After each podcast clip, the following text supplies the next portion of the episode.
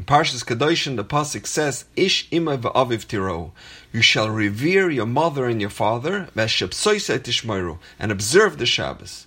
So, what is the connection between these two seemingly unrelated mitzvahs? Why are they mentioned in the same pasuk? So the Gemara says in Sechta Sivamas, "Yochel yehi kavod aveim doicha Shabbos." I would have thought that the mitzvah of Kibud Aveim is so significant that it overrides the Shabbos. If your father tells you, "Drive me somewhere on Shabbos," I would think that Kibud Aveim supersedes the Shabbos. Therefore, it says, "Veshapsoiset tishmoru." You must not violate the Shabbos because kulchem chayavim bechvoidi. Both the parent and the child are obligated in the honor of Hashem. Both have to observe Hashem's Torah. So the Gemara is saying, a person is required to honor his parents' wishes, but within the parameters of Torah. If parents command their child to transgress Torah or to refrain from observing Torah, the child is exempt from obeying them because Hashem's will takes precedence. But there's an obvious question here.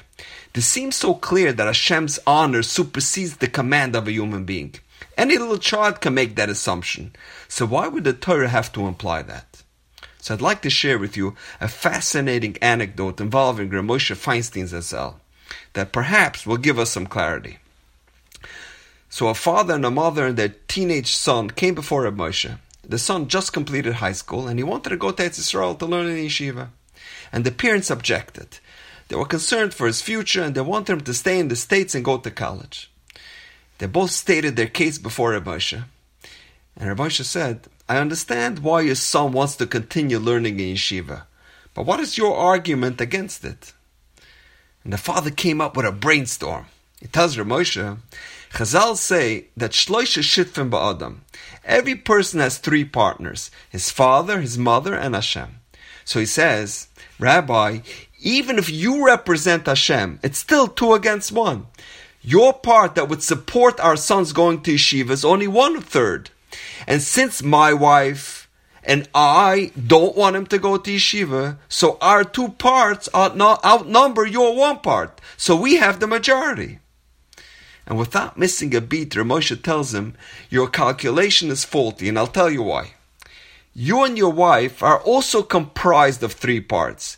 Both of your parents and Hashem were partners in your creation. So even if both of your parents and both of your wife's parents oppose yeshiva, there's still one part in each, Hashem's part, that supports it. So that's two parts. And then add all three parts of me, both my parents and Hashem, that support yeshiva. That makes it five parts for yeshiva and four parts against yeshiva. So in fact, it is you who is outnumbered, five to four. And the father was stunned.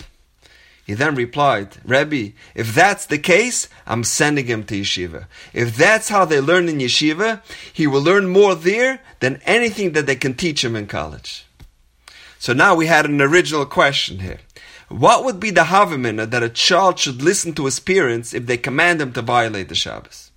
So a person might think there are three shitfim in a person: the father, the mother, and the Rabbanim Shlolem. So the father is thirty-three percent, the mother is thirty-three percent, and Hashem is thirty-three percent. If so, if your father and mother tell you to do something against the Torah, you can rationalize thirty-three plus thirty-three is sixty-six percent.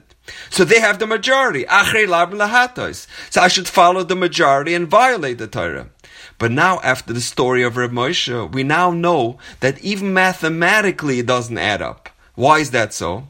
It's true that there are three shitfim in your birth. Your father a third, your mother a third, and Hashem a third. However, your father himself was also created through three partners. His father, his mother, and the Rabbanim Shlolem. So of the thirty-three percent that is your father, eleven percent of that is Hashem. Of the thirty-three percent that is your mother, eleven percent of that is the Rabbanim Shlolem. So eleven plus eleven is twenty-two percent. Add that to the original thirty-three percent of Hashem. So we now have twenty-two percent plus thirty-three percent is fifty-five percent. So Hashem Kaviyachol is still the majority. From the brilliance of Rebbe Moshe, we now have our answer. In truth, this scenario is extremely rare. Nowadays, the greatest hope and dream parents have is that their children live a life of Torah and mitzvahs. The greatest naches for parents are when children are doing well in yeshiva. we should constantly see only Yiddish naches from our children. And now we know. Have a wonderful day.